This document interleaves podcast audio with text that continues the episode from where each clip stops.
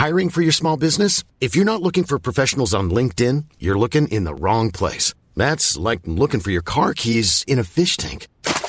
LinkedIn helps you hire professionals you can't find anywhere else, even those who aren't actively searching for a new job but might be open to the perfect role. In a given month, over 70% of LinkedIn users don't even visit other leading job sites. So start looking in the right place. With LinkedIn, you can hire professionals like a professional. Post your free job on linkedin.com slash people today.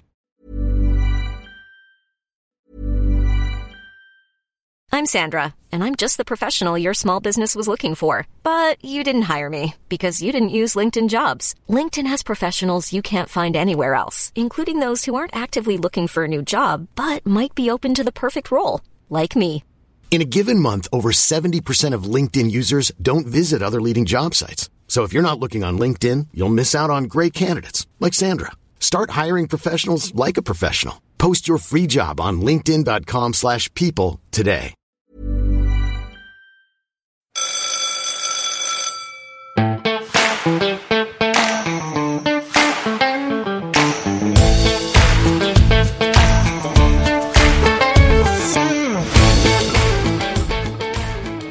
Listening to the Cattle Station Classroom podcast, where we learn about the North Australian beef industry and answer your questions.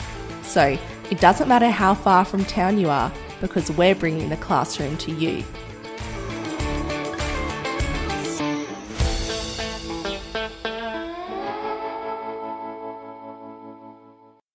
Welcome to the Cattle Station Classroom podcast. In today's lesson, we are going to learn about dark cutting beef, which is one of the most prominent meat quality issues worldwide. To learn about this, I'm going to be joined by Dr. Pete McGilchrist, who is a senior lecturer in meat science at the University of New England. In this episode, we'll learn about what dark cutting is, and in the next episode, we're going to talk about the causes of dark cutting and what we can do on the ground to try and avoid it. You may be wondering why I've chosen this topic. It may seem like something feedlot and abattoir workers should learn about. Here's the thing though. Anyone who interacts with cattle has an impact and effect on them. And whether you're out mustering, weaner breaking, or transporting cattle, you can have an effect on how they eventually hang over the hooks. Pete, welcome to the podcast. Yeah, thanks, Steph. It's uh, great to be chatting with you today. So, can we start off by defining what dark cutting actually is? Yeah, well, you'd know this full well from when we did our honours together a couple of uh, couple of years ago now. But dark cutting is a, uh, a syndrome in beef cattle and also sheep, uh, where the pH is a little elevated and the meat becomes dark in colour. And so, why is dark cutting important to know about? Yeah, dark cutting is really important um, because it's quite it's quite hard to understand what causes it, but it, it is uh, discriminated against by the consumers. So it does cost our industry a lot of money each year. So for everyone, if everyone's got a little bit of knowledge about how to minimise the incidence of it, uh, it's far better for the profitability of our beef industry.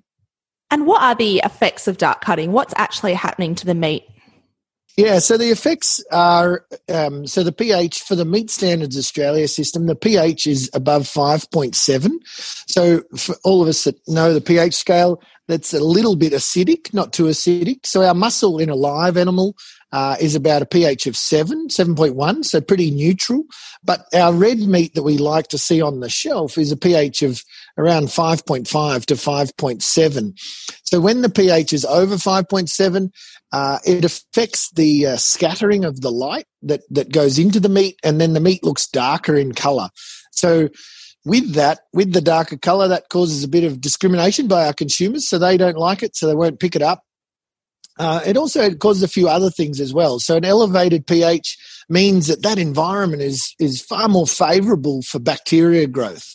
So we get spoilage in dark meat uh, far sooner than what we do in normal uh, pH meat. So therefore, our aid, ability to age that meat or, or send it overseas uh, as chilled meat is is diminished.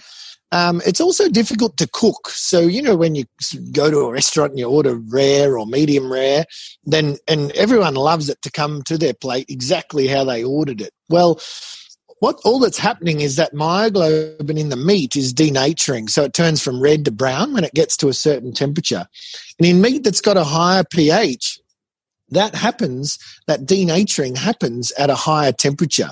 So the dark cutting meat, uh, if you cook it to the same internal temperature as another piece of, let's say, medium meat, the dark cutting piece might be still quite rare. So it gives uh, gives restaurateurs quite a lot of grief if it gets into the food chain as well. And the other thing is it affects tenderness. So meat with a high pH uh, will have also will be quite tough. So around that 5.8 to 6.2 range, um, the meat is is quite a bit tougher. So yeah, there's quite a few reasons why we don't want dark cutting meat to reach our consumers. Okay, so basically, dark cutting is a condition which reduces the quality and shelf life of the meat. It's rejected by retailers. It results in a lot of wastage and it's generally avoidable. Is that right? Yeah, that's right. It is generally avoidable. Um, I think we should all aim in the in the beef industry, in the in the lot fed industry, we should aim for about one percent dark cutters, and in the pasture fed industry, I think easily we can achieve about five percent. Now, our national incidence at the moment uh, for grain fed sits around 2.4 to 2.7%, and for grass fed, scarily sits up around 8 to 10% uh, across across the year of all the animals that go into the Meat Standards Australia system. So you can appreciate that incidences like that causes a fair bit of financial loss, um, not only to the processing sector but also to the producers as well, because anyone that uh, sells uh, direct into processors knows that sometimes when those animals are MSA graded, they come back uh, with some deductions for those dark cutting animals you know, some calculations, those, those that meat from those dark cutting animals goes into a, uh, a, a lesser product, shall we say, or it might be labelled as an older animal or a non-graded animal, um, and the cost of that to a processor can be anywhere from 150 to to 400 dollars a carcass, of which they typically hand down a deduction of about um, you know that 100 to 150 dollars to the producer. So it's a significant cost to everyone. So it's, yeah, it's really good if we could stamp it out, Steph. Let's take a look into the science behind dark cutting. What is actually happening to the cattle to cause this? Is it something that happens when the cattle are live or is it happening in the slaughtered carcass?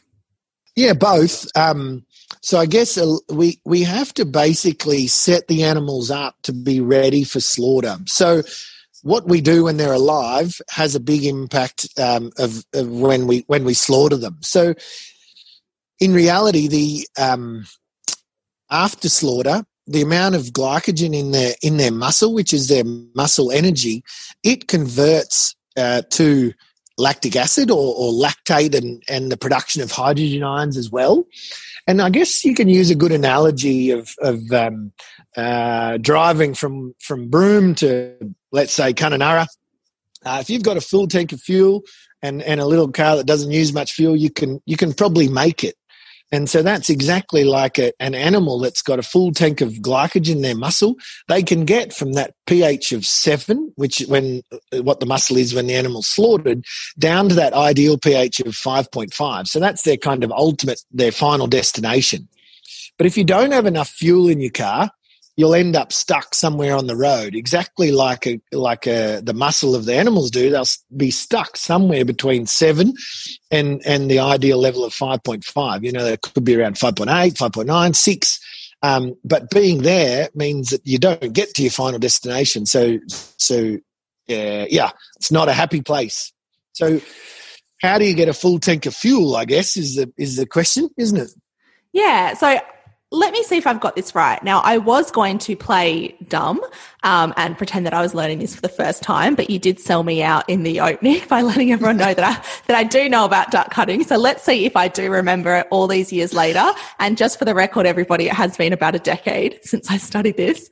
But um, is it right? So dark cutting is caused by low muscle glycogen at slaughter. And so after death, the muscle continues to metabolize anaerobically, converting the stored muscle glycogen to lactic acid. And it's the lactic acid that drops the pH from seven down to an ultimate pH of about 5.5, which is what we want. But if there's not enough glycogen, there'll be insufficient production of lactic acid and that pH will remain high. And if it's too high, you'll get dark cutting meat. Have I still got it? Yeah, spot on. You, you've you've nailed it.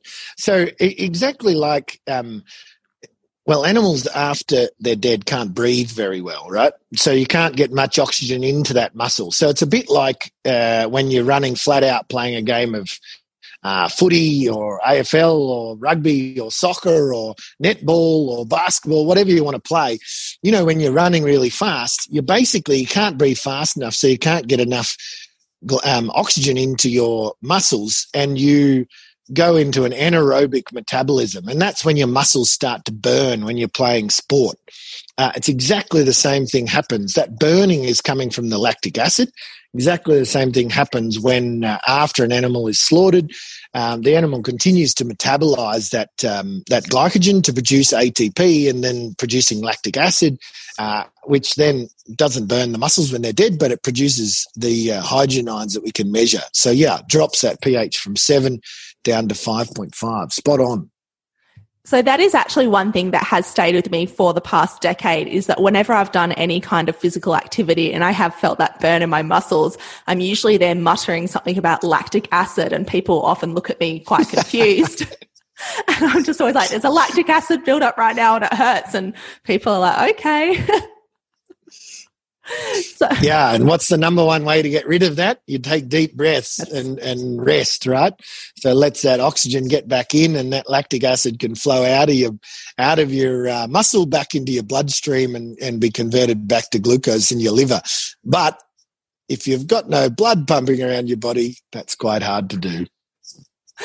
Yeah, that is true. So I'm I'm glad that people aren't just learning about cattle today. We're actually also learning about ourselves because I'm sure I'm not the only one that didn't know that before this. All right, so that's it for part one. Make sure you tune into part two where we talk about the actual causes of dark cutting and what we can do to try and stop it.